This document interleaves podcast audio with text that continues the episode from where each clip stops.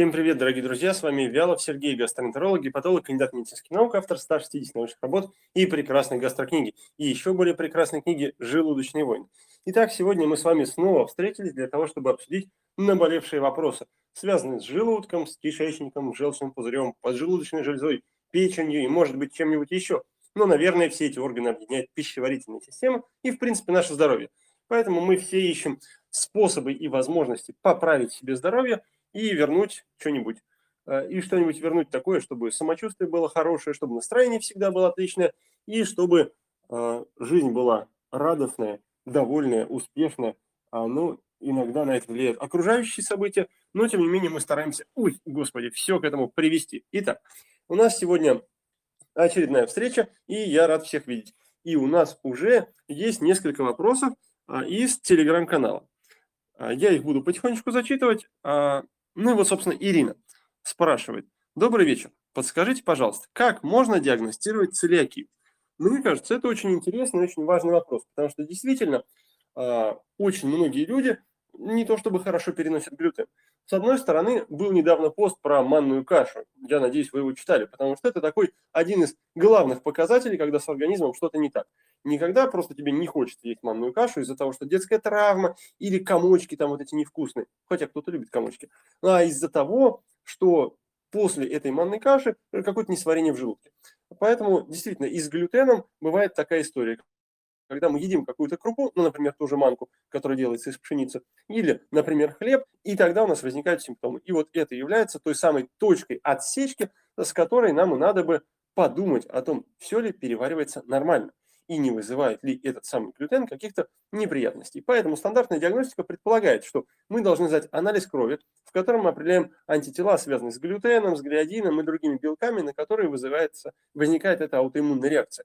И второй момент, это, конечно, взять биопсию, чтобы подтвердить, что ворсинки кишечника, вот эти вот, из которых он состоит, что они стали маленькими, плоскими, а, какими-то узкими, пришлепнутыми, короче говоря. И вот, собственно, на основании этого мы и говорим о том, есть целиакия или нет. А, ну и финальным подтверждением является генетическое исследование, которое тоже показывает, есть ли какие-то наследственные проблемы, связанные с непереносимостью глютена. Мне кажется, отличный вопрос. А, я буду чередовать вопросы. Один вопрос брать из запрещенных, буду брать из а, телеграм-канала доктор Вялов. Если вы еще не подписались на телеграм-канал доктор Вялов, обязательно подпишитесь. Если вы еще не состоите в группе ВКонтакте «Доктор Вялов», тоже обязательно в нее вступите. Если вы не смотрите YouTube-канал «Доктор Вялов», обязательно посмотрите. А, вот, кстати, для, а, для участников гастромарафона, который недавно закончился, я там а, выложил как раз обзор по исследованию, которое недавно вот завершилось, огромнейшее исследование, там на 75 тысяч человек, которое показывало, какие продукты действительно содержат полезные микробы, а какие не содержат. И очень интересные, на мой взгляд, результаты получились, потому что такую работу вообще-то раньше никто еще не делал. Итак, а у нас следующий вопрос от Светланы. Светлана спрашивает. «А, здравствуйте, доктор. В печени киста. Что делать? Ну, об этом я подробно написал целую книгу. Слушайте, эта книга написана простым, человеческим, понятным, доступным полностью языком и называется «О чем молчит печень». Именно в ней вы найдете, как проверить, какими анализами киста это или не киста, воспаляет она печень и разрушает ее или нет.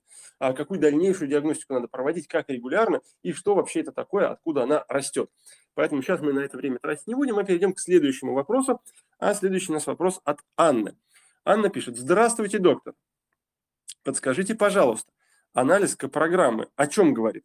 Растительная клетчатка неперевариваемая плюс-плюс, соли жирных кислот плюс, э, крахмал внеклеточно плюс. Спасибо. Но я э, думаю, что, Анна, наверное, этот анализ, собственно, э, в данной ситуации какой-то полезной информации для вас не принес. По одной простой причине. Э, если растительная клетчатка э, бывает у нас перевариваемая, то есть та, которую можно переварить, ну, она должна перевариться. И растительная клетчатка у нас бывает неперевариваемая, то есть такая, которую переварить невозможно. И если она есть в какашках, то ничего удивительного в этом нет – Видимо, вы ее много съели, а поскольку ее переварить невозможно, то вот в какашках ее и нашли. А остальные показатели а, какого-то значения не имеют, поэтому надо знать, на какие именно вещи смотреть в программе. Вы явно смотрите не туда. Но, тем не менее, это не делает вас лучше или хуже. Вы прекрасный человек, просто вы не знаете, как ее интерпретировать. Соответственно, надо об этом узнать. А, я думаю, что, может быть, мы какой-нибудь марафон специально на эту тему сделаем, но посмотрим. Пока у нас в планах в самых ближайших планах, и это сделать марафон про железо и анемию, потому что этому посвящено очень много мифов, стереотипов, предрассудков, и можем даже обсудить, какие анализы надо сделать и как их правильно понимать именно в контексте анемии. А также, где мы берем железо, куда мы его теряем, переваривается оно или не переваривается, а может оно не всасывается или не поступает в клетки, или не может порезаться на части. Вот об этом будет следующий марафон, безумно интересный. Итак, так, смотрю следующий вопрос. А вот у Зенцева 22 пишет, много лет слизь, период, периодически, наверное, и лейкоциты, и эритроциты. Пью салафаль, княк не, не ставит. От чего это? Ну, очевидно, а, если речь э, идет про салафаль и про язвенный колит, а, то, наверное, это от какого-то воспаления, которое находится в кишечнике. Поэтому здесь задача какая? Надо уточнить, что это за вид воспаления, и, собственно, понимать дальше, какие причины, и из этого будет э, вырастать и лечение. Но э, пока воспаление там есть, конечно, будет и слизь, а, которые возникают в результате разрушения кишечника, или эритроциты, которые возникают при разрушении сосудов в кишечнике, или лейкоциты, которые возникают при появлении инфекции в кишечнике. Поэтому, если эти три компонента есть, то это говорит о более-менее серьезном воспалении, и здесь надо уже думать о более серьезном лечении, наверное, и самостоятельно такие вещи уже делать нельзя, потому что может быть чревато или опасно. Так, а у нас с вами следующий вопрос от Ирины. Ирина пишет, добрый вечер. Ветеринар сказал, ветеринар, ветеринар сказал, что кошки тоже болеют хеликобактером. И надо сдавать ей анализы, и что мы можем от нее заразиться. Так ли это? Мы пролечились, и тут бах, кот теперь под вопросом. Блин, вот что в такой ситуации делать? Тут даже если кота кастрировать, ничего не поможет. Слушайте, от хеликобактера это никак не защитит. Защитит только знание. Потому что если мы знаем, что хеликобактер – это сугубо человеческая инфекция, то есть антропоноз, а не а, зооантропоноз или зооноз, и не может быть передана от человека животным и от животных обратно к человеку, тогда мы успокаиваемся и понимаем, что действительно основным источником являются другие люди, у которых и есть уже эта хеликобактерная инфекция. И тогда мы более спокойно относимся к коту, гарантируем ему светлое счастливое будущее, а, без каких-то неприятных для него процедур. Вот. Но а, последние рекомендации, которые немецкие вышли, я на YouTube тоже делал небольшой обзорчик, ну, кратенький, посмотрите. А там про хеликобактер очень много полезного сказано. Итак, а мы смотрим, у нас есть гемсьем, который пишет, или которая сильные колющие боли в кишечнике после еды. Что это может быть? Ну, смотрите, гемсьем. Если вы уже точно определили, что это боли именно в кишечнике, то что дальше делать? Правильно, надо дальше уже решать этот вопрос. Если вы знаете, откуда эти боли, ну давайте уточним это с помощью колоноскопии, уже найдем источник и вылечим его. Если же у вас есть сомнения, в кишечнике это или не в кишечнике, тогда надо обратить внимание, эти боли возникают сразу после еды или через какое-то время. Они проходят после еды или усиливаются после еды. Как это изменяется в течение дня, утром, днем, вечером, ночью, что вообще происходит? Что связано со стулом в этой ситуации? И тогда из вот этих вот деталек и соберется общая картинка, по которой можно будет достоверно, а, с вероятностью 78% сказать, да, это кишечник, или нет, это все-таки какой-то другой орган.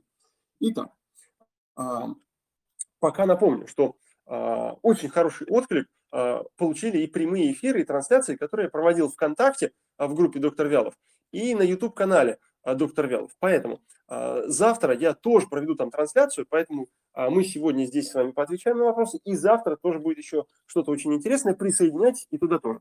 А если вы еще не в телеграм-канале «Доктор Вялов», то обязательно подключитесь к нему. Потому что тут Виктория как раз спрашивает, язва желудка передается по наследству? Есть ли предрасположенность? и помогает ли амипрозол их зарубцевать? Ну, очень интересный вопрос. А, конечно, а, есть определенные гены, которые отвечают за предрасположенность к язве. Но в действительности это не то, чтобы часто встречается. И скорее это казуистика или редкость по-нашему, чтобы язва реально передавалась по наследству. Потому что в 80-е годы, когда открыли ту самую хеликобактерную инфекцию, оказалось, что чаще всего это внутрисемейная передача этой бактерии который и приводит к язве. Но поскольку внутри семьи любые инфекции легче передаются, а, понятное дело, но поскольку раньше не знали про эту инфекцию, думали, что это какое-то вот проклятие над родом висит, и у них у всех язвы. А потом, когда нашли, начали проверять, и оказывается, у них у всех. У деда хеликобактер, у отца хеликобактер, у сына хеликобактер, у внука хеликобактер. Вот. И когда начали лечить, оказывается, наследственная, вот эта в кавычках наследственность, она прервалась сразу. И, конечно, на сегодняшний день существуют современные методы лечения, которые позволяют там за примерно 21 день эту язву зарубцевать. Но это не избавляет от воспаления в самому желудка. Потому что, чтобы язва вообще потом не появилась никогда, надо и воспаление в желудке вылечить. А для этого а, нам нужно использовать какое-то лечение в течение 4-8 э, недель, и тогда от язвы ничего не останется, и появляться она больше не будет.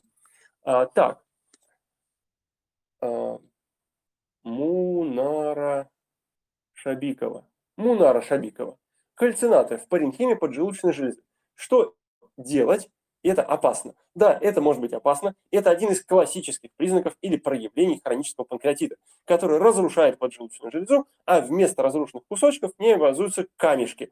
А, и вот эти камешки называются по-другому кальцинаты.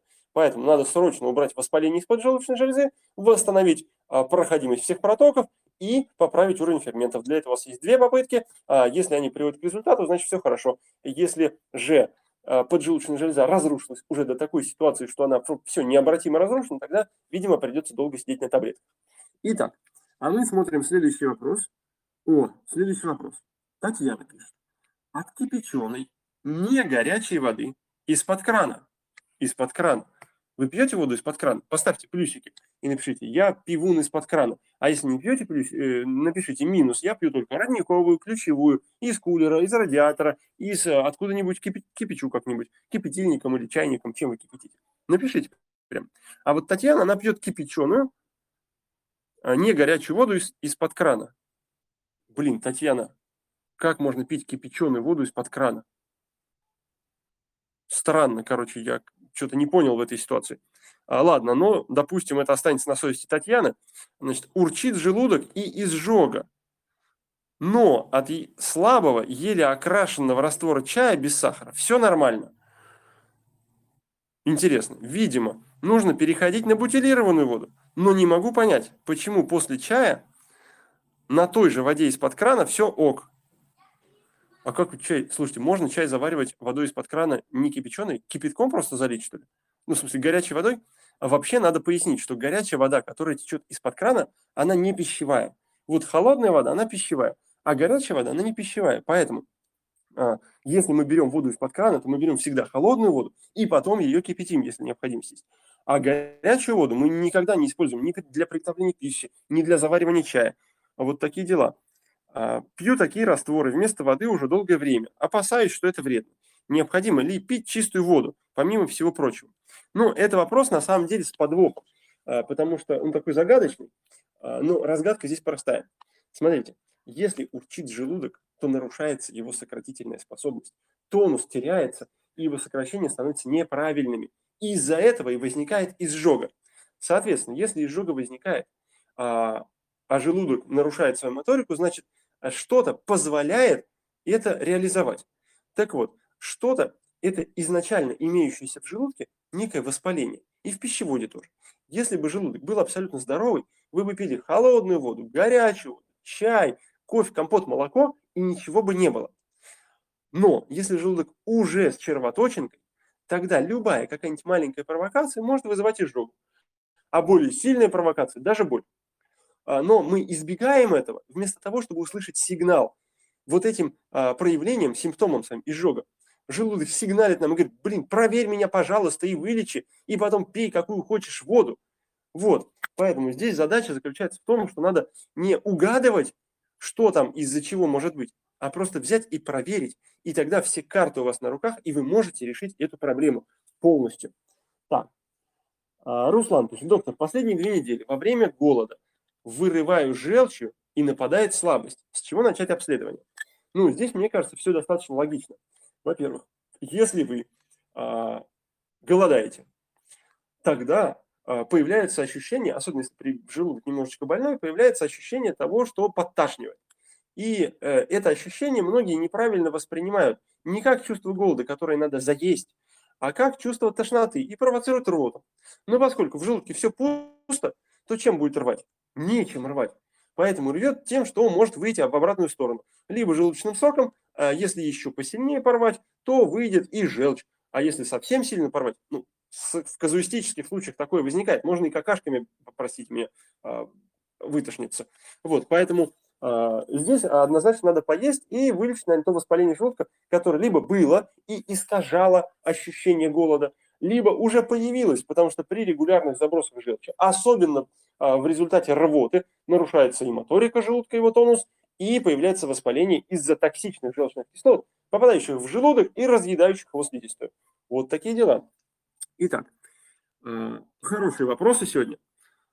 Поехали дальше. Вот Татьяна спрашивает, скажите, пожалуйста, а НПВП в виде мази и гелей тоже влияют на желудок отрицательно? Ну, нет, а, потому что если мы используем нестероидные противовоспалительные препараты в поверхностной форме, а гели и мази относятся именно к поверхностным формам, то глубина проникновения их в организм достигает ну, полсантиметра. Обычно и в редких случаях, в зависимости от концентрации и э, состава самого геля, может быть достигает сантиметра. И, конечно, никаких побочных эффектов на желудок или на кишечник не оказывает. А, ну и мощность этого средства, соответственно, чуть меньше. Итак, а, а я напомню, что а, если вы еще не читали книгу «Желудочные войны», то обязательно закажите ее, потому что там есть куча полезной информации про желудок. И про нестероидные, и про атрофию. И именно вот эта война за желудок у нас идет. И мы боремся за здоровый желудок против хеликобактер, против рефлюкса, против желчи, против изжоги, против, против всех вот этих неприятностей, против гастрита, язвы, эрозии и всего остального. Поэтому в этой книжке подробно вы найдете все, что надо знать, а, все, что надо знать про причины, про сами болезни, про то, как они развиваются, про то, как работает желудок и про то, как избавиться от всех этих гребаных проблем. Так, а мы едем дальше. И вот я смотрю, Анна. Анна пишет. О чем говорят показатели крови? АЛТ 36,5 при норме, я знаю норму, АСТ 17 при норме и гамма-ГТ при 200 при норме. Соответственно, щелочная фосфатаза 200, 120 при норме. Офигеть. А, вы прям постарались написать этот комментарий. Я прям зауважал вас за намерение и за старание. Смотрите, эти показатели говорят только о том, что печень не в порядке.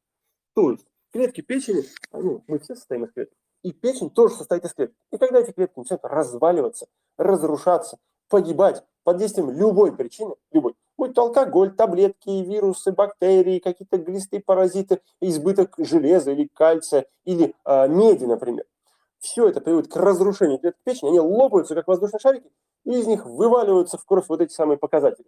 И из-за этого они, собственно, и повышаются. А дальше нужно искать и проверять все причины. И мы либо оцениваем вероятность. Вот вы, например, смотрите на свою жизнь и говорите, вот скорее всего, там, я, например, анонимный алкоголик и злоупотребляю алкоголем. Потому что вы знаете свой грешок. Другой говорит, а я вот, например, а, анонимный таблеточник и употребляю постоянно много таблеток. И, возможно, у меня от этого а, а возможно, от какой-то другой причины. Поэтому вам, конечно, со своей, а, со своей жизни виднее, а, где можно заподозрить причину. Если вы не можете сами ее заподозрить, тогда приходится проверять все причины сразу. Ну и даже если человек заподозрил, что у него какая-то болячка может быть из-за этого, то это не исключает и другие причины. Поэтому надо все, все проверять по списку. И весь этот полный список со всеми анализами, которые надо сдать, и со всеми лекарствами, которые применяются для, а, в зависимости от причины, и есть в книжке «О чем молчит печень». Поэтому, Анна, прочитайте, пожалуйста, и вам сразу станет все ясно. А мы поехали дальше. А вот, например, Ксения спрашивает, астматический слабительный можно ли принимать на постоянной основе? У меня доля хасигма. Пью воды достаточно, ем достаточно клетчатки. Ну, не уверен в том, что вы правильно оценили количество жидкости и количество клетчатки, потому что количество жидкости надо оценивать в соответствии с потреблением соли, а количество клетчатки надо оценивать а, в соответствии с тем, разрушенная она или не разрушенная, и со всеми деталями. И это мы как раз подробно разбираем на бесплатном, абсолютно бесплатном гастромарафоне, сколько можно. Обязательно присоединитесь и посмотрите, правильно ли вы едите. А, ну, а я, поскольку обещал дальше делать еще 15 марафонов, я их, собственно, и провожу. Был уже марафон «Нормально есть», был уже марафон «Нельзя, но можно», и теперь у нас на горизонте маячит отличный марафон «Железо и анемия». Да, там мы будем разбираться со всеми этими проблемами.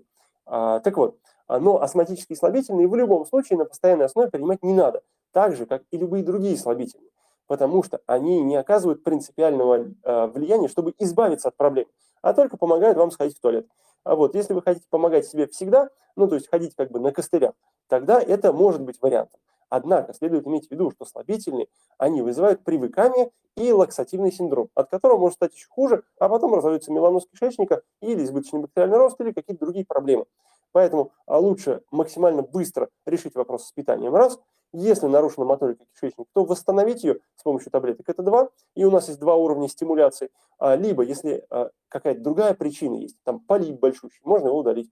Если там воспаление в кишечнике, можно его вылечить, и тогда моторика кишечника восстановится. Ну что же, А мы поехали дальше. И у нас есть еще вопрос. Вот смотрю-ка какой-нибудь поинтереснее.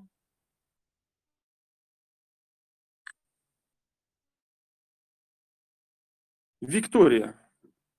А, Виктория продолжает уже свой вопрос, я на него уже ответил. Так, ну вот. А, а вот Иван, Иван пишет, чем можно помочь кишечнику от небольших звуков всплеска воды? Всплеска воды. А, вероятно, микрофлора, ну как в ванной, да, плещется и булькает. Возможно. А, они не всегда но бывает еще реже схваткообразные боли. Раз в полгода, может быть. Ну, раз в полгода боль какая-нибудь схваткообразная из-за какого-нибудь пузырька газа, может быть, практически у любого человека. Здесь вопрос, не, перепутали, не перепутала ли память, потому что память иногда складывает все в одну кучу и кажется, что вот недавно было, а может быть давно было. Вот. А на УЗИ брюшной полости почти все идеально. Чистые желчные протоки, желчный пузырь. Питаюсь сбалансированно, много клетчатки. Ну вот, Иван, и здесь такая же история бывает. Иногда нам кажется только, что мы сбалансированно питаемся. И на самом деле э, в реальной жизни оказывается практически всегда так. Потому что любого человека спрашиваешь, а что значит нормально есть? И он начинает э, вспоминать и называет что-то одно, одно из ста возможных вариантов. А на самом деле это одно, это ненормально есть. Это только одна маленькая часть, один процент. И мы, каждый, на сто процентов гарантированно знает, что вот вот это одно ключевое звено решает все, а про все остальные забывает или упускает из виду. Именно поэтому важно пройти марафон. Так вот, друзья мои, смотрите, получается, что бывает, что мы клетчатки слишком много едим, но думаем, что это нормально. Мы же думаем, что клетчатка полезная, и чем больше, тем лучше. И иногда сами себе избытком клетчатки создаем новую проблему. И от этого может булькать, и от этого периодически могут быть складкообразные боли. И УЗИ, конечно, в этой ситуации ничего не увидит. Просто по той причине, что УЗИ ну, вообще не видит кишечник. И бессмысленно использовать УЗИ для того, чтобы проверять свой кишечник. Но только в попытке избежать колоноскопию, ну, возможно, но это, конечно, не самый лучший выбор. Вот. Поэтому, наверное, да, микрофлора, может быть и микрофлора, потому что иногда бывает, например, постинфекционные нарушения в кишечнике. Когда была какая-то инфекция, там коронавирус, ротавирус, аденовирус а, или еще какой-то другой вирус, или бактериальная инфекция. Они попали в кишечник, сделали там нарушение, а нарушение в кишечнике благодаря порочному кругу, порочному кругу, мы его разбираем как раз на гастрогруппе, где решаем проблемы с кишечником, с желудком и так далее. Вот, на гастрогруппе мы это подробно разбираем. И все причины, и обследования, и лечение. Так вот, эти нарушения не становятся самоподдерживающимися. То есть уже что-то возникло, а дальше все, а шестеренка закрутилась, и оно само уже не проходит. И надо что-то сделать, чтобы это встало на свое место. Так, Верона пишет. Бесконечно ставит СИБа. Попиваю и бактериофаги, и альфа-нормикс. Овощи все равно кушать не могу, фрукты тоже. Аллергия сильная. Все вздувается в животе и появляется экзема. И это может быть сибр. Конечно, это может быть сибр, тем более, если вам его бесконечно ставят. А поэтому ничего а, не состыковывающегося я здесь не вижу.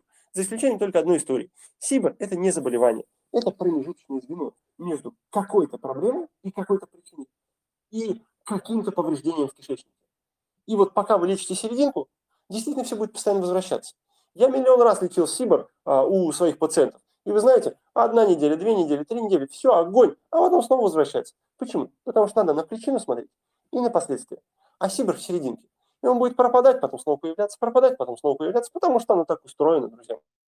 Потому что если есть причина, которую никто нифига не проверил и нифига не устранил, а устранил только процесс, а причина осталась, то, конечно, бесспорно, я вам скажу, и даже гарантированно, все обязательно вернется. Поэтому ищите причину и не забывайте про последствия. А мы поехали дальше. Вот Ольга пишет. Доктор, подскажите, как набирать вес на безглютеновом и безлактозном питании? То есть совсем человеку исключили всю еду. После исключения глютена кальпротектин пришел в норму, хотя генетической целиакии у меня нет. Диагноз хронический энтерит, неуточненной этиологии. Возможно, эту этиологию надо все-таки уточнить, и тогда с причиной станет понятно. Во-вторых, если уж есть хронический энтерит, то сам Бог велел его вылечить. И после этого, возможно, вы начнете есть и глютен, и а, что там, лактозу, да? Потому что зачастую болезнь кишечника, она не мешает нам нормально питаться. но мы пытаемся все это как-то урегулировать, просто исключая, исключая, исключая, исключая, бесконечно исключая продукты, и остается ноль, от которого мы только худеем и начинаем исчезать. Поэтому здесь самое главное обратить внимание на то, что причина не выяснена и, конечно, не устранена. Само воспаление не устранено, а только отрегулировано питание, и то в сторону того, чтобы отнять какую-то еду, ну, дабы не провоцировать симптомы. Так надо тогда найти причину, ее устранить, вылечить само воспаление, вернуть эту еду, и, скорее всего, все будет отлично. Тем более, что генетика ничего особо не показала. Так. Ну что же. Алена пишет, псилиум поможет от СИБа? А, конечно, псилиум никогда не помогает от СИБа. Ну вот как-то так. Как вы относитесь к висцеральному массажу живота? Анна Картаева спрашивает. Каратаева. Да вот недавно только пациенту э, разъяснял. Смотрите, вот, э, ну не получится. Э, я расскажу историю маленькую. Вот приходит пациент и говорит, мне недавно сделали УЗИ, а я ей желчный пузырь лечу. Мне недавно сделали УЗИ, говорит она, а ну в какой-то другой клинике там, и сказали, что пузырь повернут так, что он висит на, над, на, над пупком на расстоянии 1 сантиметр выше пупка. То есть не под печенкой туда, как это должно быть, а повернут вперед. И я что-то так заморочился думаю, не бывает же такого. Не бывает же такого. Потому что любой гастроэнтеролог, ну, по идее, должен знать, и любой удист, по идее, должен знать, и любой хирург наверняка знает и тысячу раз видел, что желчный пузырь крепится к печени снизу специальной связкой, которая выглядит примерно как пленочка такая, покрывающая печень снизу, и под этой же пленочкой находится и желчный пузырь. Поэтому даже когда удаляют желчный пузырь, надо эту пленочку разрезать, чтобы вытащить пузырь оттуда. И такого, чтобы он вот так вот взял и развернулся в ту сторону, сам по себе, это невозможно. Но при этом делали желчегонный завтрак, и какие-то другие уточняющие методы. И никто не понял ничего. Говорят, даже сокращается. Причем там наполовину, но очень медленно. А я начинаю смотреть живот. Вот руками трогаю, трогаю, пузырь на месте, там, где должен быть. Ушами слушаю фонендоскопом. И там, где один сантиметр над, над пупком, оказывается, ну, как и ожидалось, собственно говоря, у нее находится часть кишечника которая действительно сокращалась, ну, просто это совпало с тем периодом, когда делали желчегонный завтрак. И оказывается, что доктор интерпретировал эту кишку, как будто это пузырь повернулся в другую сторону, а, и вот он так плохо сокращается. Ну, всякое бывает. Поэтому, а, конечно, друзья мои, здесь надо ориентироваться в первую очередь на самочувствие. Правильно его понимать и на взаимосвязи с приемом пищи, и на провокации. Вот, тогда действительно получается определить, что за проблема, где она находится, от чего это зависит. Вот. Но висцеральный массаж в этом смысле, он делает что? А, ну, мы берем руками, толкаем какой-то орган в одну сторону или в другую сторону, в третью сторону, там, поправляем что-то. Ну, в кавычках, поправляем что-то. Дальше вы, когда встаете, эти органы, они обратно повисают так, как они висели раньше. Дальше вы сгибаетесь, чтобы завязать шнурки, эти органы опять сминаются в кучу, а, чтобы и все становится как раньше. Потом вы идете до дома, трясете их вот так вот, и все становится как раньше. А потом а, вы ложитесь спать на один бок, и все падает на этот бок. А потом поворачиваетесь на другой бок, и все падает на другой бок. Поэтому а, все органы, на самом деле, они достаточно жестко зафиксированы. Ну, не, не жестко. Они фиксированы к определенному месту, у них есть определенный люфт, и вот в рамках этого люфта вами манипулируют, когда делают висцеральный массаж. А с таким же успехом можно просто погладить желудок а, и сказать «заживи, не боли». Вот. Ну что же, а, следующий наш вопрос от И. Некто И пишет. Старческая атрофия желудка по ФГДС без биопсии. Надо ли как-то решать вопрос после 60 лет? Врач отправил. Спасибо. Ну, судя по всему, госпожа И или господин И Скажу вам вот что. Если сейчас человеку 60 лет, надо задать этому человеку очень грамотный и правильный вопрос в этой ситуации. А до скольки лет он собирается жить? Потому что если человек, например, после 60 лет собирается прожить еще просто 5 лет сверху, до 65 и помереть, тогда это одна история. Можно вообще ни о чем не задумываться, курить бамбук, пить шампанское и прыгать на лыжах, не знаю, с горки. Если же этот человек собирается прожить еще там 10 или 15, а может быть и 20 лет, и так прожить, чтобы у него не было проблем со здоровьем, то, конечно, атрофию надо вылечить. Потому что атрофия – это такое состояние, которое приводит к раку желудка. Если рак желудка возникает в 70 лет, это жутко неприятно, потому что оперироваться невозможно, качество жизни сразу в ноль, и ты помираешь в муках. Жесть. Поэтому надо уточнить, действительно ли там есть атрофия, или ее все-таки на самом деле нет. Потому что никакой старческой атрофии в природе не существует. Атрофия – это болезнь, когда а, у нее есть причины, там, хеликобактер, желчь, еще что-то. Когда количество клеток в желудке на единицу площади становится меньше. Вот основная проблема. А из-за того, что меньше, на них сверхнагрузка, они начинают перерождаться, и тогда возникает метаплазия, дисплазия и привет. Вот, поэтому если есть атрофия, то никакой старческой быть не может. Значит, надо ее вылечить. А если это какая-то выдуманная старческая атрофия, то не надо пудрить никому мозг, а, я про врачей, а, надо говорить, что там все нормально в желудке, и не надо никого пугать ни атрофиями, ни какой-то там выдуманной старостью. Желудок не стареет, он всегда молодой. Так. Алимбетова. Как желудку моторика восстановит, не переваривает целиком выходит кал, кишечник не чувствует, просто выходить кал, что-то делать, худею. Ничего не понял. А, сохраню эфир, да. Давайте сформулированный вопрос возьмем какой-то. Итак, вот, например, Нина пишет. Может ли быть на иригоскопии в 2011 году дивертикулы толстого кишечника? А на колоноскопии в 2022 году их нет. Вот и сиди и думай. А, поэтому думать тут на самом деле нечего. Это самый легкий, один из самых легких вопросов. А, потому что надо кому-то поверить. Либо колоноскопии, либо иригоскопии. Разница заключается вот в чем. А, колоноскопия, конечно, видит точнее, а иригоскопия чуть-чуть слеповато. Плюс там изображение суммируется.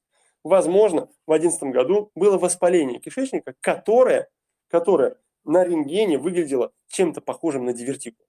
А потом вы его вылечили или вылечили, и теперь их нет. Вторая история. А бывает, что на иригоскопии, когда кишечник надувают, и там действительно а, выпирают вот эти дивертикулы самые, а, их увидели. А колоноскопист, когда делал колоноскопию, был в черных очках или вообще с повязкой на глазах, и поэтому какого дивертикула. Вот такие истории а тоже, к сожалению, бывают, поэтому это надо иметь в виду. Так. Жирная печень, спрашивает Александр. Что делать? Диета? Э, возможно, диета, а возможно, одной диетой вы уже не отделаете. Все будет зависеть от того, в печени только ожирение или это ожирение сочетается с фиброзом, когда часть печени из-за воспаления уже померла и заменилась на рубцы. И это проверяется, и, соответственно, а, и рубцы, и наличие воспаления. Если есть рубцы, если есть воспаление, то все, диета 100% нужна, но нужны и таблетки, которые это все уберут. Поэтому читайте книгу «О чем молчит печень», там подробно это все сказано. А я напоминаю, что а, завтра мы с вами встретимся еще раз а, на YouTube-канале «Доктор Вялов» на трансляции и на прямом эфире, который будет в группе ВКонтакте. Поэтому присоединяйтесь и туда тоже. Доктор Вялов на YouTube и доктор Вялов ВКонтакте. Welcome. Чтобы найти это быстрее и проще, я для вас ссылочку сделал на своем сайте Вялов.ру. Можете прям загуглить Вялов.ру или перейти в профиль, там есть все координаты, а, и нажать там подписаться на, а, на что? На телеграм-канал Доктор Вялов, на группу ВКонтакте Доктор Вялов, на YouTube канал Доктор Вялов, на Яндекс Дзен Доктор Вялов, на Одноклассники Доктор Вялов и куда-то еще. А, в общем, везде разный контент, везде стараюсь что-то делать. И еще напоминаю, что в ближайшее время у нас стартует офигительный супер-пупер марафон, который называется «Железо и анемия». А там у нас будет железная логика, с помощью которой мы разберем абсолютно все нюансы. Как железо попадает и как посчитать, сколько его попало. Может, мы не доедаем. Как железо режется на кусочки в желудке. Может, оно не режется и поэтому не может сосаться. А может, оно режется, но всосаться не может в кишечнике. И эти проблемы тоже решаемые и проверяемые, и это мы тоже разберем. А еще бывает, что оно не может использоваться организмом. И про это тоже пойдет речь. А еще речь пойдет потом о том, как мы теряем железо и об этом всем балансе. Поэтому будет очень интересно. А, присоединяйтесь, информация подробная про этот марафон должна быть по ссылке в профиле. Но вы знаете, я забыл ее туда добавить.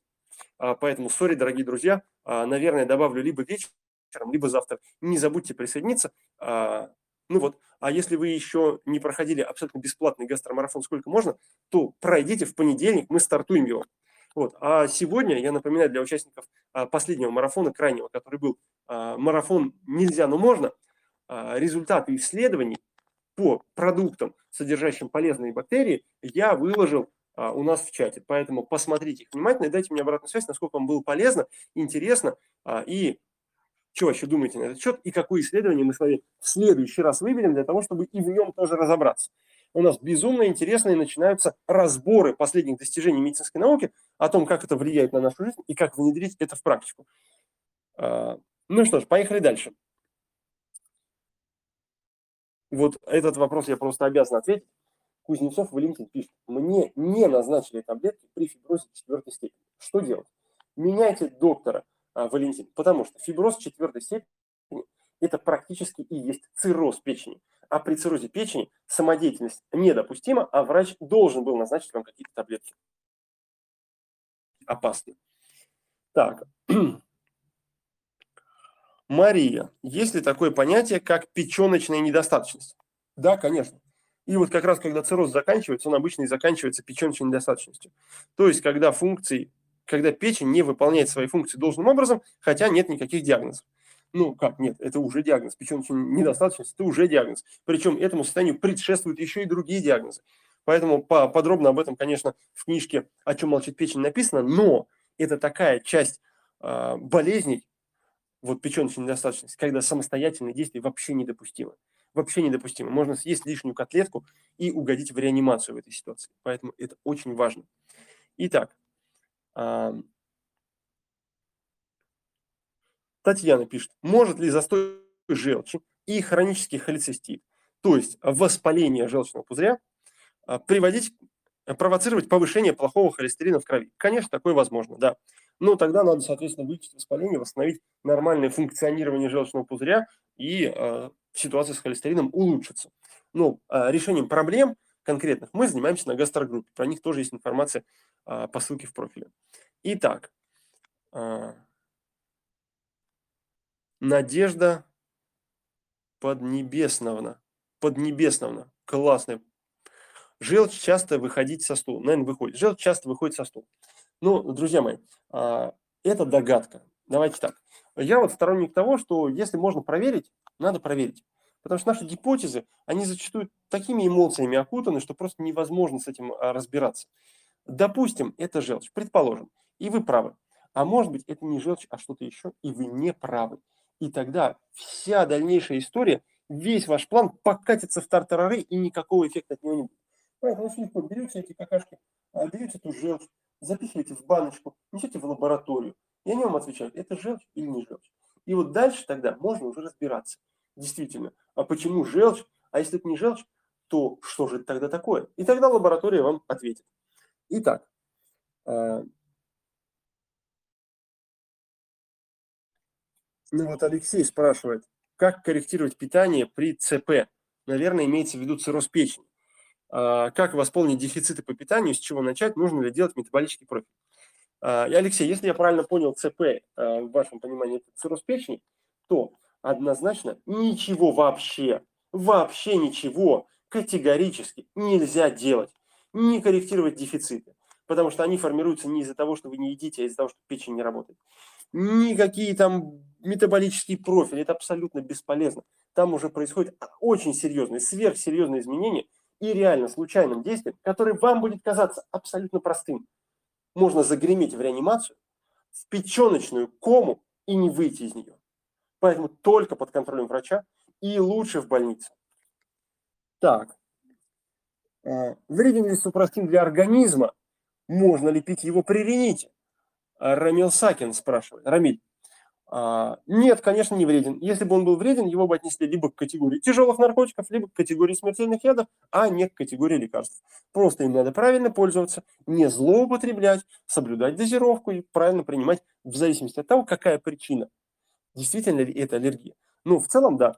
А, такие лекарственные препараты используются для лечения аллергического ринита а, и многих других аллергических заболеваний. Да, это первое поколение препаратов, есть и более современные, а, у которых дольше действия, мощнее эффект, меньше побочных эффектов и так далее. Поэтому ну, такое тоже существует, имеет место быть.